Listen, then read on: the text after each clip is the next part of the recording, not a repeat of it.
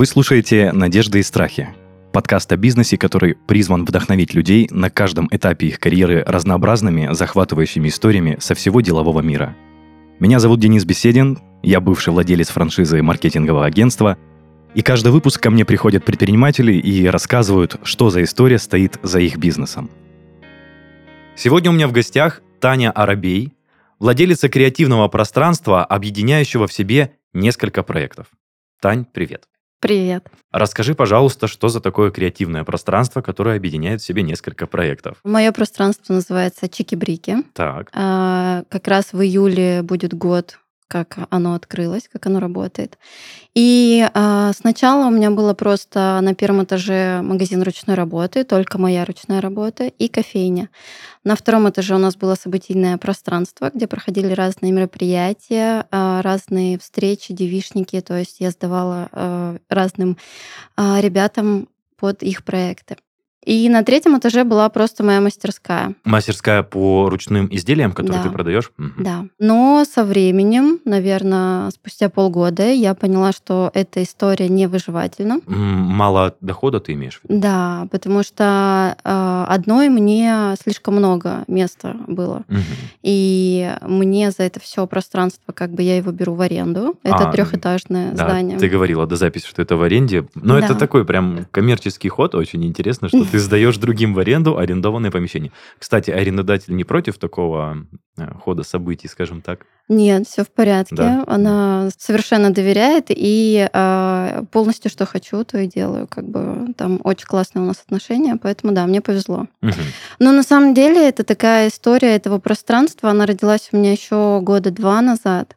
Вот. И я прям у себя в этих блокнотах там все прописывала, что у меня будет креативное пространство, где будет и магазин, и именно пространство для мероприятий. И оно будет двухэтажное. И когда я приехала в Краснодар, я переехала в прошлом мае с Петербурга, вот, и я нашла это здание еще за месяц до переезда, и я думала, ну, если дождется, классно будет. И когда я пришла, я думаю, наверное, тут какая-то ерунда, такое крутое здание, как оно, почему его никто не взял? Так. Вот, и я просто ходила и в шоке, и думаю, так, это все, вот здесь будет вот это, все как, в общем, как в моей голове это было, так оно, в принципе, и получилось. Я очень верю именно в Вселенную, во все эти темы. На самом деле у меня постоянно это работает, у меня все сбывается, все, что я запланировала, даже квартира, в которой я живу, как у меня в голове она была года 3 назад, такая она и есть. Круто, это круто. Да, поэтому с этим пространством так и получилось. Так, а слушай, то есть его просто не брали не потому, что оно какое-то там убитое или там окон нет, я не знаю, все с ним было в порядке? Да, я думаю, просто оно ждало меня. Классно. Ну, может, у него ценник был очень завышенный? Нет, все хорошо, приемлемо. Прям, слушай, не верится, что вот такое помещение, которое ты расхвалила, ждало тебя все это время. Да, хозяйка сказала, что там каждые 2-3 месяца менялись арендаторы, почему-то у нее не получилось надолго сдать, и она была очень, рада, что что-то такое глобальное, интересное будет в ее помещении. А если не секрет, территориально в Краснодаре это центральный район, какая-то окраинка или что-то среднее? Это центральный район, это здесь недалеко, это Горького 91, это Горького и Рашпилевская пересечение. Я сейчас слушателям, которые слушают нас не только из Краснодара, напомню, что мы пишемся в самом центре, в самом сердце города Краснодара, и улица Горького и Рашпилевская находится, сколько, если на машине минут, наверное, 5-8, на машине пешком, минут, наверное, 15. То есть тоже, можно сказать, помещение твое в центре. Прекрасная, интересная история, что ты хотела такое здание, оно тебе дождалось. А история с хендмейдом, с магазином ручной работы, как давно у тебя длится? Я так понимаю, это что-то, то, что ты водишь с собой все время. Я занимаюсь уже именно хендмейдом 10 лет. То есть мы в Петербурге открывали наш магазинчик в подвале на Невском проспекте во дворе. Просто у нас был подвал 15 метров. И потом, спустя 3 года, мы потихоньку брали, и 120 метров у нас потом разрослось. А какого плана продукция? Там был тоже хендмейд, украшения ручной работы. А когда мы разрастались, там потом был у нас еще шоурум одежды, и парфюмерия, и косметика ручной работы. Ага, это все в одном пространстве в одном помещении. Да, да. Я просто, видишь, как человек, который, скажем так, спокоен к хендмейдовским штукам, не совсем понимаю, это приносило доход и было популярным. Раз вы росли, увеличивали площадь помещений, я правильно понимаю? Интересно, ну, как бы это прям очень круто. Окей, давай тогда начнем, может, с самого начала, что... Я же так понимаю, не прям с момента окончания учебы или там выхода в свободное плавание ты стала предпринимателем. Расскажи, пожалуйста, историю, как у тебя складывалась жизнь от обучения до сегодняшнего дня. Поинтереснее хочется послушать. Я вообще из маленького городка, из Невинномыска, и всю жизнь мечтала жить в Петербурге. Вот, я там ни разу не была, но просто ходила, и я буду там жить, и все. Вот, я приехала учиться. И через полгода встретила вот моего мужа. И у него очень необычная семья. Они все делают то, что хотят. То есть... Ты имеешь в виду, работают именно с тем, что хотят? Или вообще делают, что хотят? Что хотят, в плане того, что они никогда ни на кого не работали. Ага. Абсолютно вся семья, родители, все дети, у них 3 детей, внук еще тоже уже взрослый. В общем, они все придумывают какие-то свои бизнесы, свои проекты. Может быть, очень некорректный вопрос, но... У семьи с достатком все в порядке. Да, понимаю, да. У них в Петербурге 3 квартиры, все в порядке, да. Классно. Просто видишь, ты так достаточно мягко это преподносишь, занимаются тем, чем хотят. А я так понимаю, это просто предприниматели, которые открывают свои проекты, свои дела. Да. Прекрасно, хорошо, продолжаем. Вот, я попала в эту семью, и мое мышление начало меняться. То есть я из обычной семьи, где мама всегда говорила, надо много работать, чтобы хоть что-то заработать. А тут у меня совсем другая картинка, где люди занимаются тем, что они любят, что им нравится, и они получают за это деньги, они довольны, счастливы, у них все прекрасно. Вот. Я, конечно, первые года, пока жила в Петербурге и училась, я работала сначала ночным барменом, то есть ночью я в ресторане бармен, а утром я иду на учебу. Вот, так я проработала, наверное, месяцев 5. Потом уволилась и пошла в магазин подарков. Был такой магазин «Красный куб». Просто вот. Продавцом ты имеешь в виду? Да, продавцом, но потом стала кассиром. То есть мне вообще всегда нравилось продавать. То есть я с детства, у меня мама работала на рынке, и я каждое лето подрабатывала на рынке вот эти огромные костюмы, вешать на эту всю, в общем, это тоже такая... Да, лет с 14 я каждое лето тоже на рынке работала. И поэтому мне хорошо удавалось именно продавать. Вот, меня быстро повысили, но там была какая-то история с фальшивками, и с меня начали снимать за фальшивки штрафы, в общем. Фальшивки, ты имеешь в виду, рассчитался покупатель ненастоящими деньгами? Да, да. И поэтому меня это как-то возмутило. Зацепило, да. И поэтому я оттуда ушла, хотя был карьерный рост. Потом я особо долго нигде не задерживалась.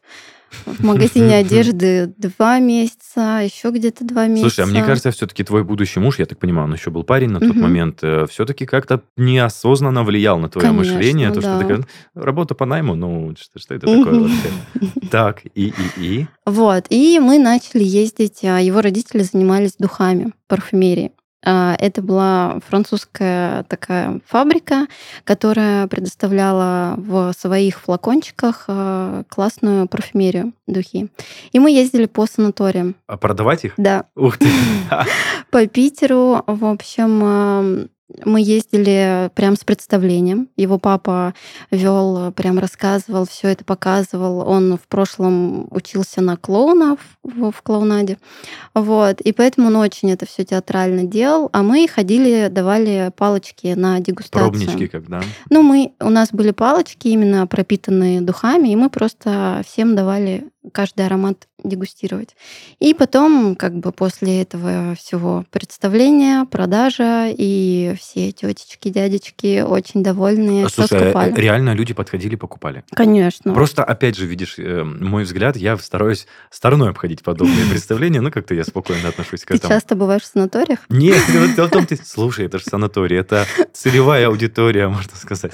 Классно. Да, да, да. Да, они вот придумали такой маркетинговый ход. Сначала мама моего мужа в Кисловодске начала, потом в Сочи, и вот в Петербурге это все потом пошло. Да, это очень крутая идея, просто великолепно. Раскопали очень. Я на тот момент зарабатывала намного больше, чем когда работала. Серьезно? Да. Я раза в 3-4 зарабатывала. Будучи больше. Просто помощником, который дает дегустировать палочки пропитанные. Да. Класс. Да, 2 часа в день, не каждый день. И зарабатывал намного больше. Да. Вау. Просто видишь, такая, опять же, деликатная и, казалось бы, шутеечная история, а по факту это хороший доход для всей компании. Угу. Класс. Потом сестра моего мужа открыла салон духов. И мы там работали тоже просто продавцами. С мужем ты имеешь в виду? Да, с мужем. У нас там была такая молодежная тусовка. К нам затягивали людей, просто промоутеры с улицы, можно сказать, хватали людей, там дегустация.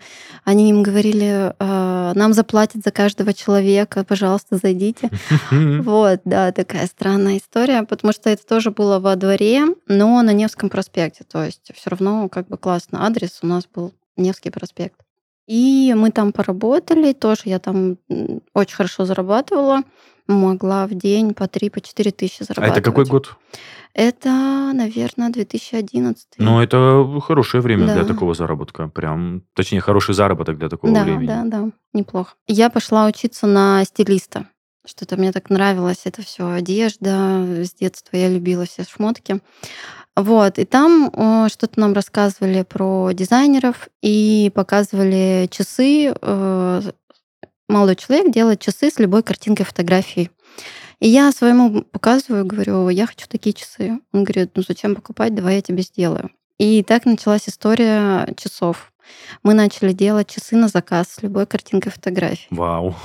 Да. Слушай, я так понимаю, на стилиста ты не продолжила учиться? Я отучилась, все в порядке, да. Но с этой точки началась наша редиска.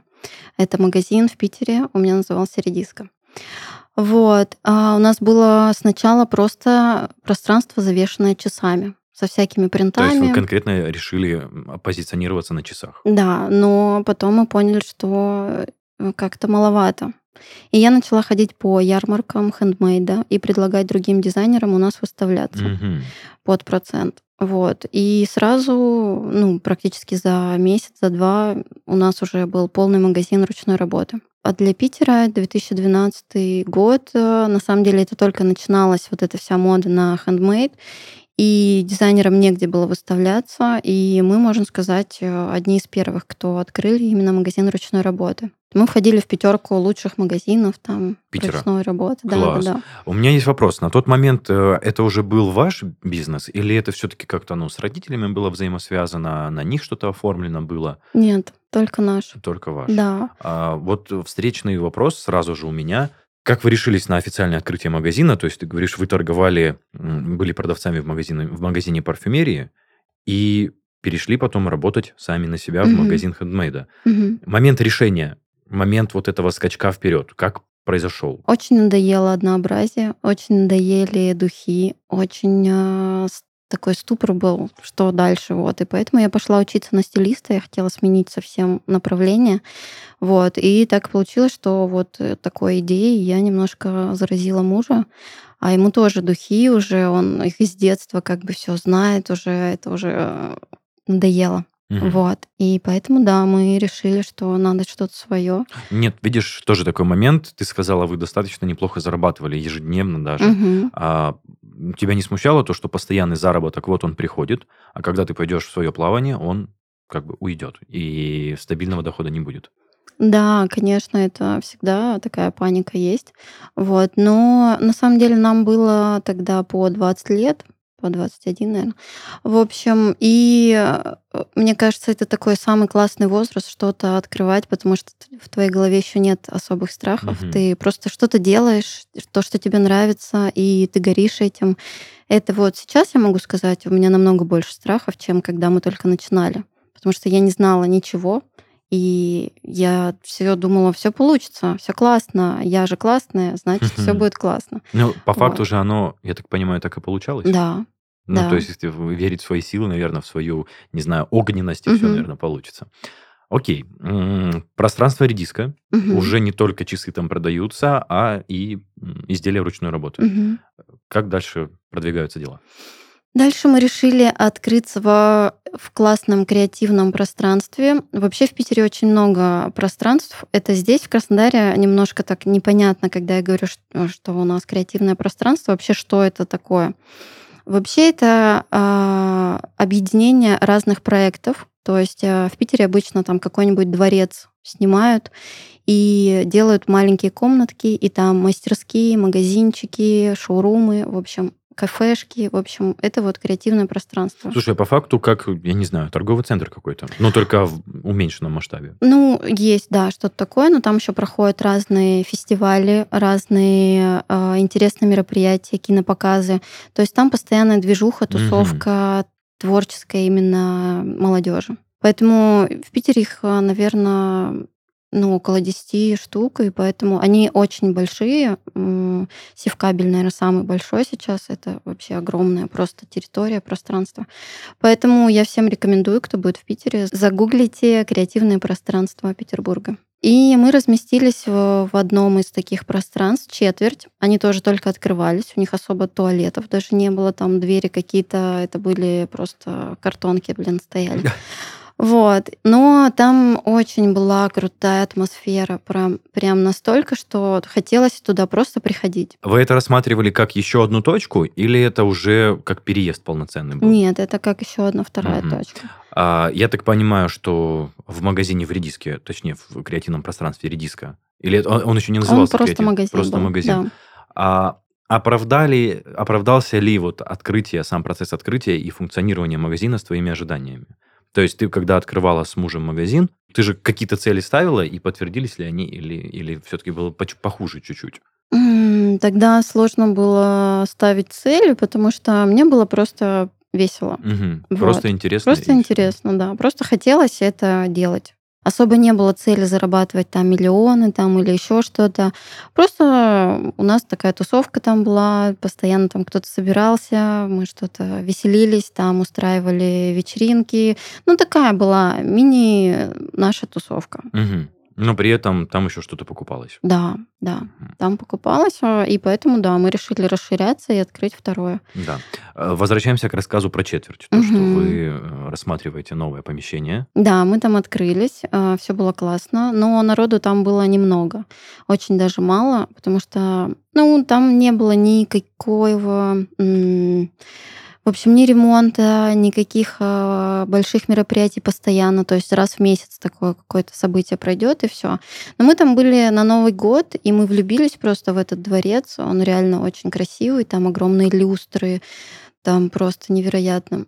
Вот, и 2 месяца мы там отработали, и поругался, получается, куратор проекта с владельцем здания. И мы как-то приходим на работу утром, а там человек 30 лысых мужчин забаррикадировали вход. Серьезно? Да. Просто не пускали продавцов и владельцев, точнее, арендаторов помещений? Да. Ужас. Просто, да. И там началась такая заварушка просто. В смысле, махач, драка? Да. Серьезно? Да. Потому что в четверти снимали кафешку веганы, а они такие антифашисты. Так. А эти, получается, все лысые. О, боже мой.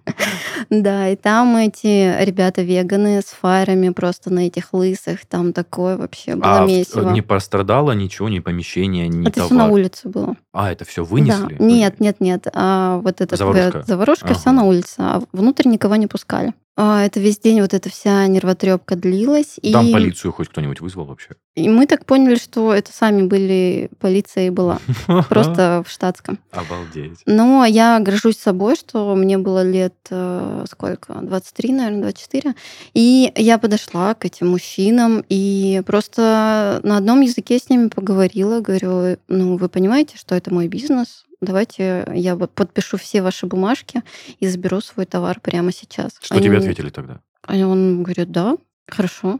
Только подожди чуть-чуть, да? Нет, я сразу подписала и забрала свои вещи. То есть это был договор о расторжении, да? Да, что я не имею претензий никаких. Вот. Конечно, очень странное, решение вопросов. Это 2012-2013 год, я так понимаю. То есть не 90-е. Нет. Не там 30 лысых мужчин, которые Угу. Баррикадирует вход. Это такая интересная история прям. Ну, я знаю, что очень многие ребята месяца 3 не могли забрать свой товар. Которые особо насолили, скажем так? Нет, они просто были не согласны подписывать эти все бумажки. Они прям ходили, разбирались там. Куратор проекта тоже настаивал, никто ничего не подписывайте, ничего. Но я приняла решение, что мне важнее, это было перед Новым годом, а у меня магазин ручной работы, то есть это самое подарки. Время, да, и мне важнее было забрать мой товар и продолжить работу. И поэтому, то есть в любой ситуации нужно включать голову на самом деле. И с любым человеком можно найти общий язык. Вот, то есть я вроде маленькая девочка, а пошла я одна к ним и с ними просто поговорила нормально, по-человечески. Я так понимаю, они же и без агрессии особо, то есть на тебя они не кидались? Нет, еще бы они не кидались. Нет, мало ли, знаешь, там у каждого встречного они бы хотели там прибить, не знаю, придушить, наказать или еще что-нибудь. Нет, они просто хотели, чтобы все съехали бы побыстрее. Окей, а тот момент, когда ты перед Новым годом забрала свою продукцию, ты сразу же нашла новое помещение какое-то, или ты просто продолжила работать в Редиске? Да, мы просто продолжили на Невском в подвальчике, просто туда все вернули, и все, и продолжили. Отработали, все хорошо, прекрасно. Ну, а потом, спустя 3 года, как мы находились там в подвале на Невском, у нас пропал тот, кто нам сдавал, в общем, это помещение. Арендатор, в общем, наш. Нет, не арендатор. Арендодатель? Да. Ну, в общем, он снимал у города, и он нам сдавал. У города, в смысле, это помещение было в собственности городской администрации? Да. В Питере вот все, что в центре, оно практически все в собственности у администрации. Обалдеть. Если я не ошибаюсь, арендовать землю у государства и недвижимость, это какая-то очень дешевая тема. Очень, да. Да, что-то а нам отдавал за космические деньги. Еще и в центре, Питера. Класс. Вот, он пропал, и полгода мы не платили аренду, получается. Мы узнали, что он сел, его посадили за какие-то махинации. Вот. И мы ходили, узнавали у города, можно ли напрямую с ними заключить договор. На что нам везде отказывали, потому что у них долгосрочный договор с тем человеком, и все, мы никто, и они даже не знают особо, кто там находится. Как вы вышли из этой ситуации? Человек вернулся где-то через год, наверное. Вы все это время продолжали работать? Угу. Бесплатно. Ну, вот. не платя аренду.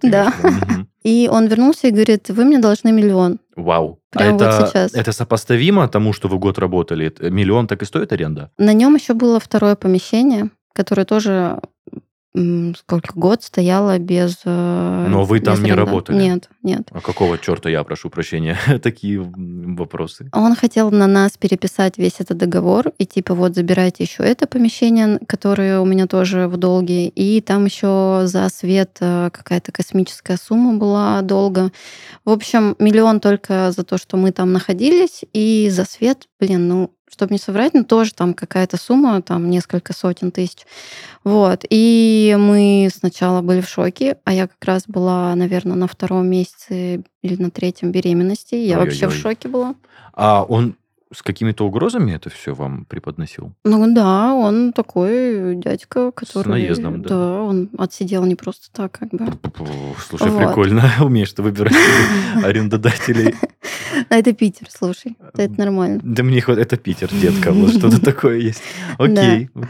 Вот, и мы решаем найти новое место. То есть вот прям срочно. Не отдавая деньги этому человеку? Нет. И за 3 дня вот тот, кто нам четверть, вот этот куратор четверти был, он нашел человека, кто купит здание и кто поставит просто вот Романа за как главного администратора, директора. Роман — это твой супруг? Нет. Это который куратор четверти был. Вот, он просто нашел человека, кто вложится вот в это вот большое пространство. И мы, зная Романа, насколько он крутой и умеет делать события, а это просто разруха, это вот 2 здания соединены в одно, и там нет ничего, ни окон, ни дверей, просто ни полов. Бегают крысы, вот ужас. Такая жесть. Угу.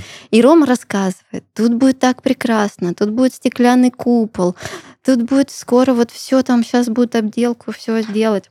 Мы такие, у нас вариантов нет. И вы поверили в эту всю историю?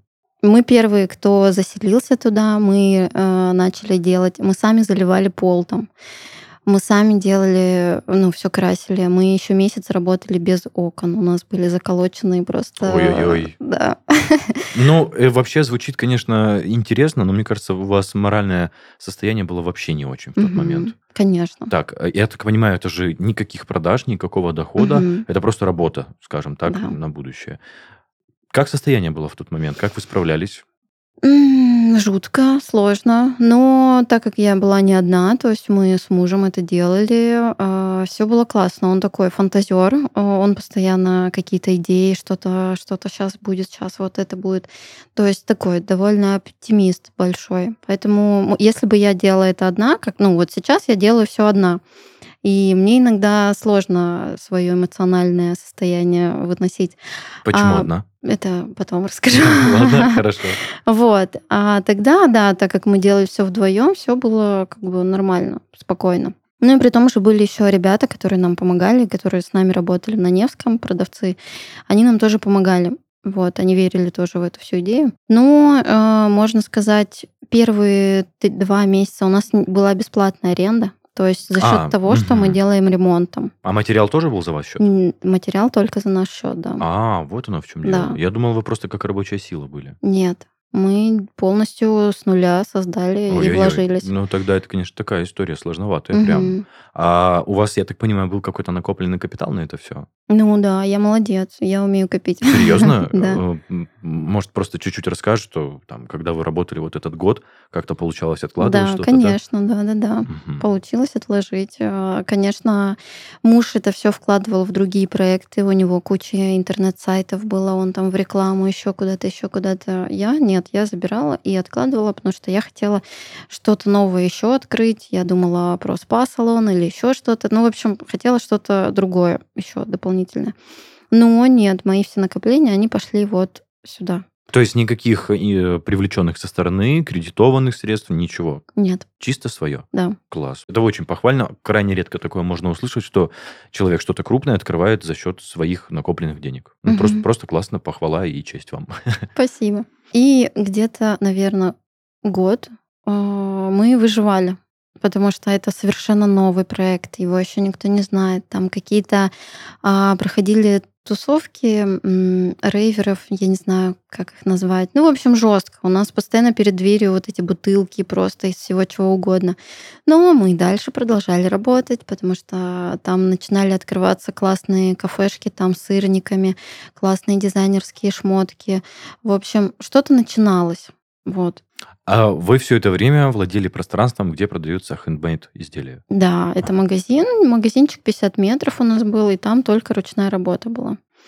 Вот. И где-то спустя год мы уже начали неплохо зарабатывать. Ну, оно начало раскачиваться. Вот. Но не так, чтобы прям зарабатывать. Ну, мы просто не в минус уходили. То есть, ну, что-то там хватало. Вот. Но мы настолько были выжатые и уставшие, что мы решили продать. Серьезно? Да. Столько сил вложили и просто вот так отказаться? Ну, слушай, я родила. У меня дочке, получается, там 2-3 месяца, я не могу с ней работать. Это, получается, все только муж там делает, а он у меня не особо, как сказать, находит общий язык с работниками. То есть он либо орет, либо, ну, просто ничего не делает. Вот. А у вас уже были сотрудники на тот момент в магазине? Конечно, да. У нас почти с самого начала были сотрудники, да. Не рассматривала вариант сокращения персонала, чтобы выходить вот только тебе и супругу работать? Нет. Это не наш вариант, потому что нам надо было развиваться, нам надо было что-то придумывать, что-то еще где-то искать. То есть если ты сидишь на одном месте, ты не развиваешься. Поэтому лучше, чтобы кто-то работал, а ты дальше ищешь пути дальнейшего развития. Я думаю, неплохой совет начинающим предпринимателям такое послушать. Окей, вы придумали продать всю эту идею, как она осуществилась или нет? Да, мы спустя 3 месяца продали. У нас купила женщина, ну, девушка. Она на пару лет, наверное, старше меня. Ну, просто она себя так вела, как будто она очень-очень взрослая. И у нее был очень богатый муж, которому просто хотелось, чтобы жена чем-то занималась, развлекалась. Вот. И они купили. Мы поехали на Бали. на радостях. Ну, не зимовали, месяца 3 мы были на Бали, потом в Гонконге мы были. И вернулись в Россию, думаем, блин, что делать? Осталось хоть что-то с продажи вообще? Ну, такое. Вот, и мы, да, начали думать, что делать, надо же как-то зарабатывать. И мы начинаем думать кофейню. Мы там, пока по Азии путешествовали, там всякие были цветной кофе, сырные сэндвичи, цветные сэндвичи, ну, там, с цветным сыром. Ну, то есть мы начинаем такую креативную кофейню думать. Вот. Сначала мы открыли такой ларечек, но как-то стало скучно, и мы открыли тоже такое подвальное помещение, но оно 2 комнат, как бы там 2 комнатки было, и вторую комнату мы полностью засыпали песком. Пол ты имеешь в виду? Да. А зачем? Мы хотели создать атмосферу теплого пляжа. Да ладно? Да. Мы там сделали утеплитель, и вот теплый пол. И песок полностью. Вся комната была в песке. Как арендодатель отнесся к этому? Слушай, не знаю, там, по-моему, были какие-то 3 бабушки. Там же в Питере в 90-е кто успел что-то забрать, того и помещение. Вот. Бабушки вроде нормально, им все нравилось. Особенно песочек, господи, на полу. Я, по-моему, какой раз? 2-й буду говорить, что ты умеешь выбирать арендодателей, как-то тебе везет с этим. Это Питер, там по-другому не бывает. А первое просто это как кофейня, такой зал с бочками и со стульчиками. Там у нас серф стоял. Ну, то есть такая, ну, летняя атмосфера. Но сколько оно... Где-то через 4 месяца нам стало скучно, и мы думаем, что делать. А доход приносила эта вся история? Такое себе. Ага. Вроде классное место на Каменноостровском, там рядом остановка, это Петроградский район. Ну, то есть довольно такое центровое, но кофе, блин, наверное, слишком много кофеин. Вот в тот момент как раз они просто как грибы начали расти. Вот, и нам как-то стало в Питере в конце октября начинается вот эта серость, и просто очень сложно там существовать. Вот почему я живу сейчас в Краснодаре. Вот, и мы решили уехать в Азию. Переехать именно? Уехать, ну, на зимовку. Ага. Вот, но денег особо не было, и вся семья моего мужа, они любят стритовать. Это такой термин, наверное... Не все знают. Это, в общем, когда люди стоят на улице и что-то либо продают, либо статуи, либо были даже просто обнимашки. То есть люди стоят с закрытыми глазами, раскрывают руки, и чтобы азиаты их обнимали. И кидают за это деньги. Класс. Вот. Мои ребята красились. Сначала они были в серебро, в общем, серебряные статуи. К ним денежку бросают, они типа там поклон какой-нибудь. И вот, и фоткались. Азиаты очень любят европейцев, очень. Поэтому очень неплохо мы зарабатываем. Мы проехали, наверное, стран 7-8. И в апреле мы вернулись, вот. А кофейня, она типа без нас там существовала. Ага, то есть вот. Вы не закрыли ее? Нет, она просто, вот кто там работал, они как-то там что-то делали.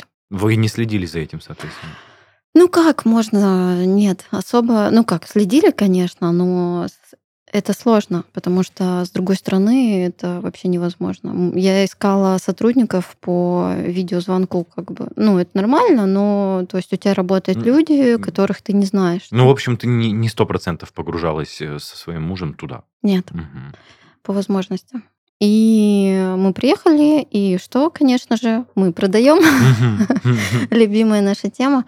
Вот, мы продали кофейню и начали заниматься носками. Обалдеть, какая просто широкоугольная, многоформатная история. Ну, извините. Нет, я просто удивляюсь к тому, что вы даже не думали возвращаться обратно в найм. Ну, там, где типа спокойно, ты сидишь, там в офисе что-то рисуешь, вот, например, там, я даже не знаю, что, и получаешь свою денежку кровную, заработанную. Я уже даже не знаю, как это, куда идти, что делать. Мне кажется, это вообще как это какой-то параллельный мир. Нет, никогда не задумывались об этом. Вот, носки мы начали, классные носки с вышивкой. То есть муж купил огромную вышивальную машину, и никто не делал на носках вышивку. Только пошла тема на носки, все вот эти цветные вязали. И она вот эта вот вязка, она все расползалось, и рисунок непонятный, ничего не понятно. А у нас новаторская идея, мы вышивку делаем, она не расползается, она идеально читается, все классно. Ну, и мы начали так развивать, оптовиков искать, но как-то это не так уж прям Ну, по ярмаркам, кстати, классно. Там я постоянно ходила, продавала, хорошо пошло. Вот, но хотелось какое-то место все-таки, чего-то такого постоянного. Ну, то есть у вас места реализации не было? Нет. Этих носков? То есть вы так через партнеров, как ты сказала, ярмарки.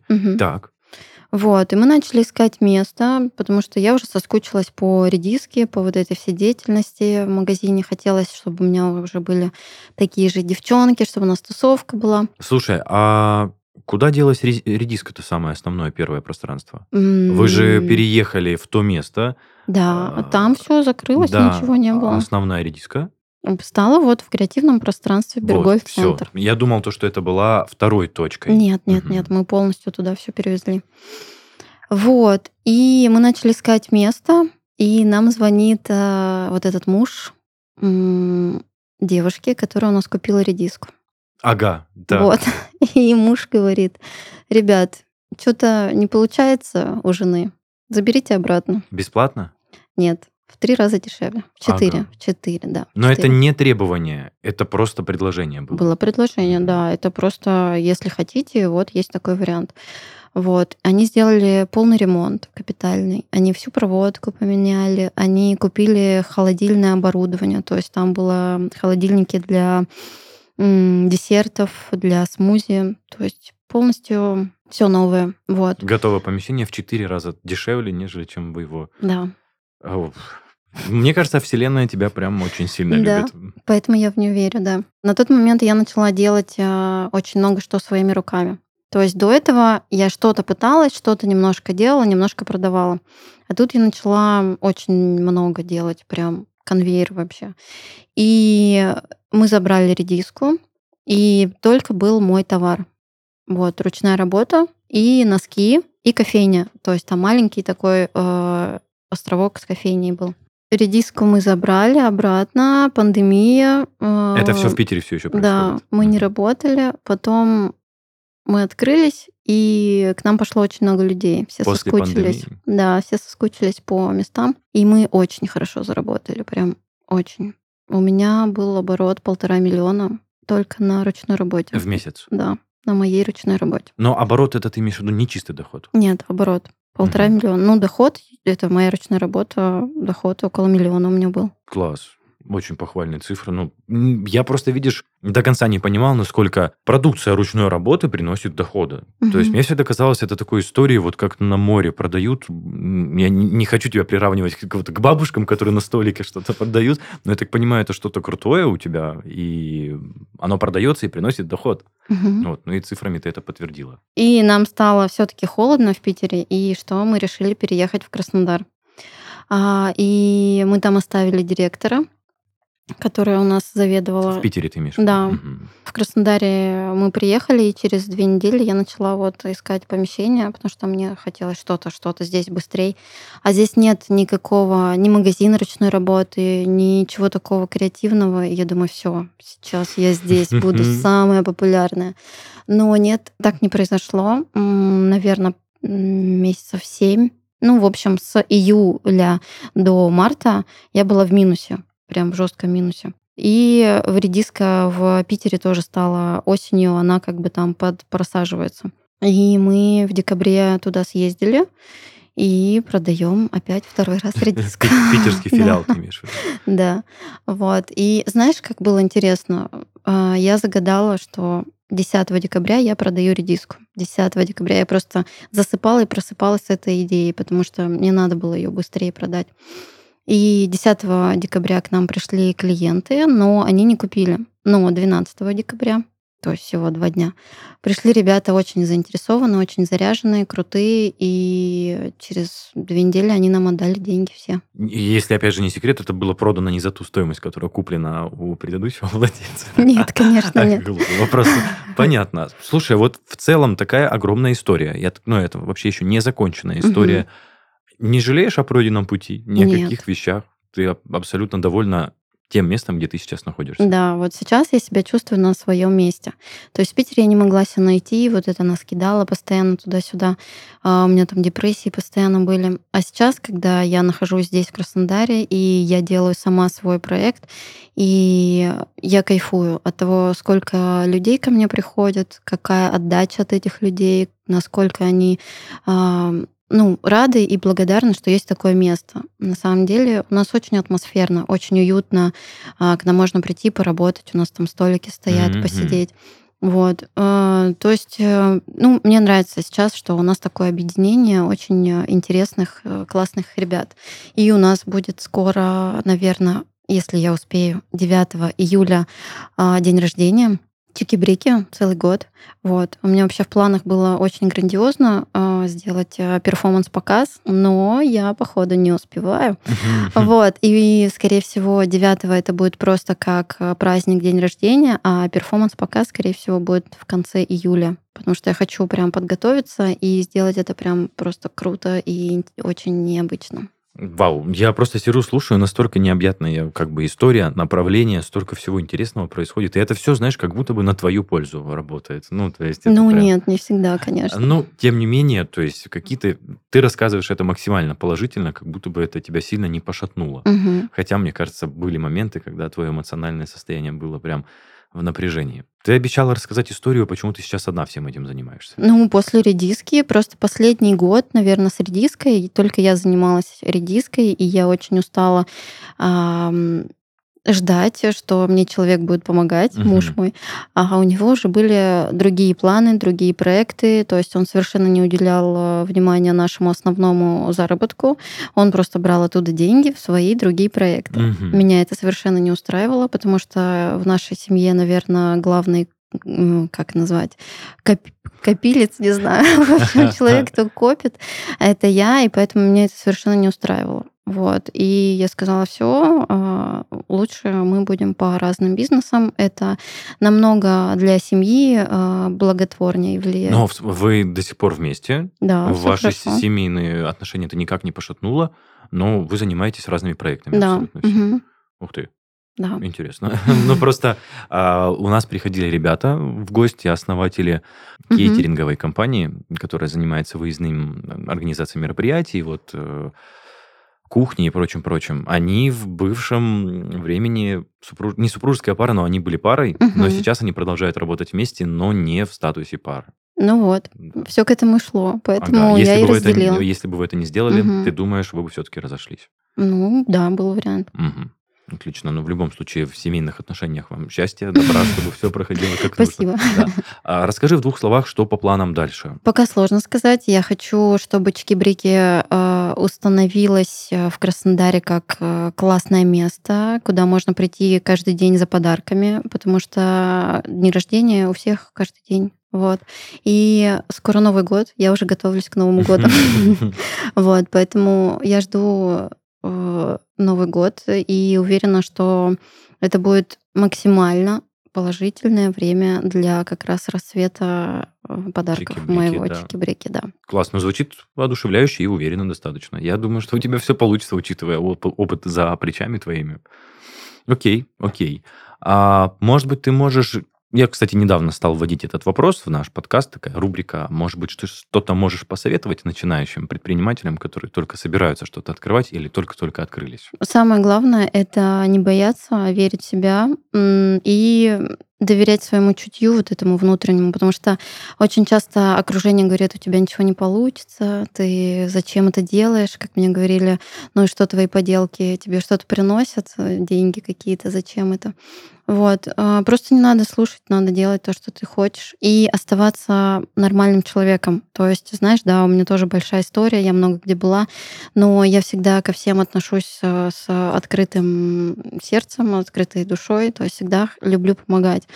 Но меня удивляет, когда я вижу ребят, которые вроде только открываются, и К ним невозможно подойти. Что с тобой? Ты имеешь в виду ЧСВ очень высокое? Ну да, что, как, почему? Я же бизнесмен, да, ты это имеешь в виду? Интересно. Вот, и мне не хочется с такими людьми работать, и я уверена, что очень большому числу людей тоже не захочется.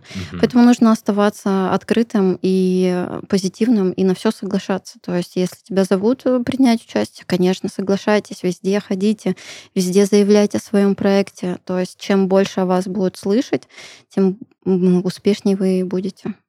Класс. Вот. Вообще, таких советов точно уж не было, по крайней мере. Вот последний – это прям то, что нужно.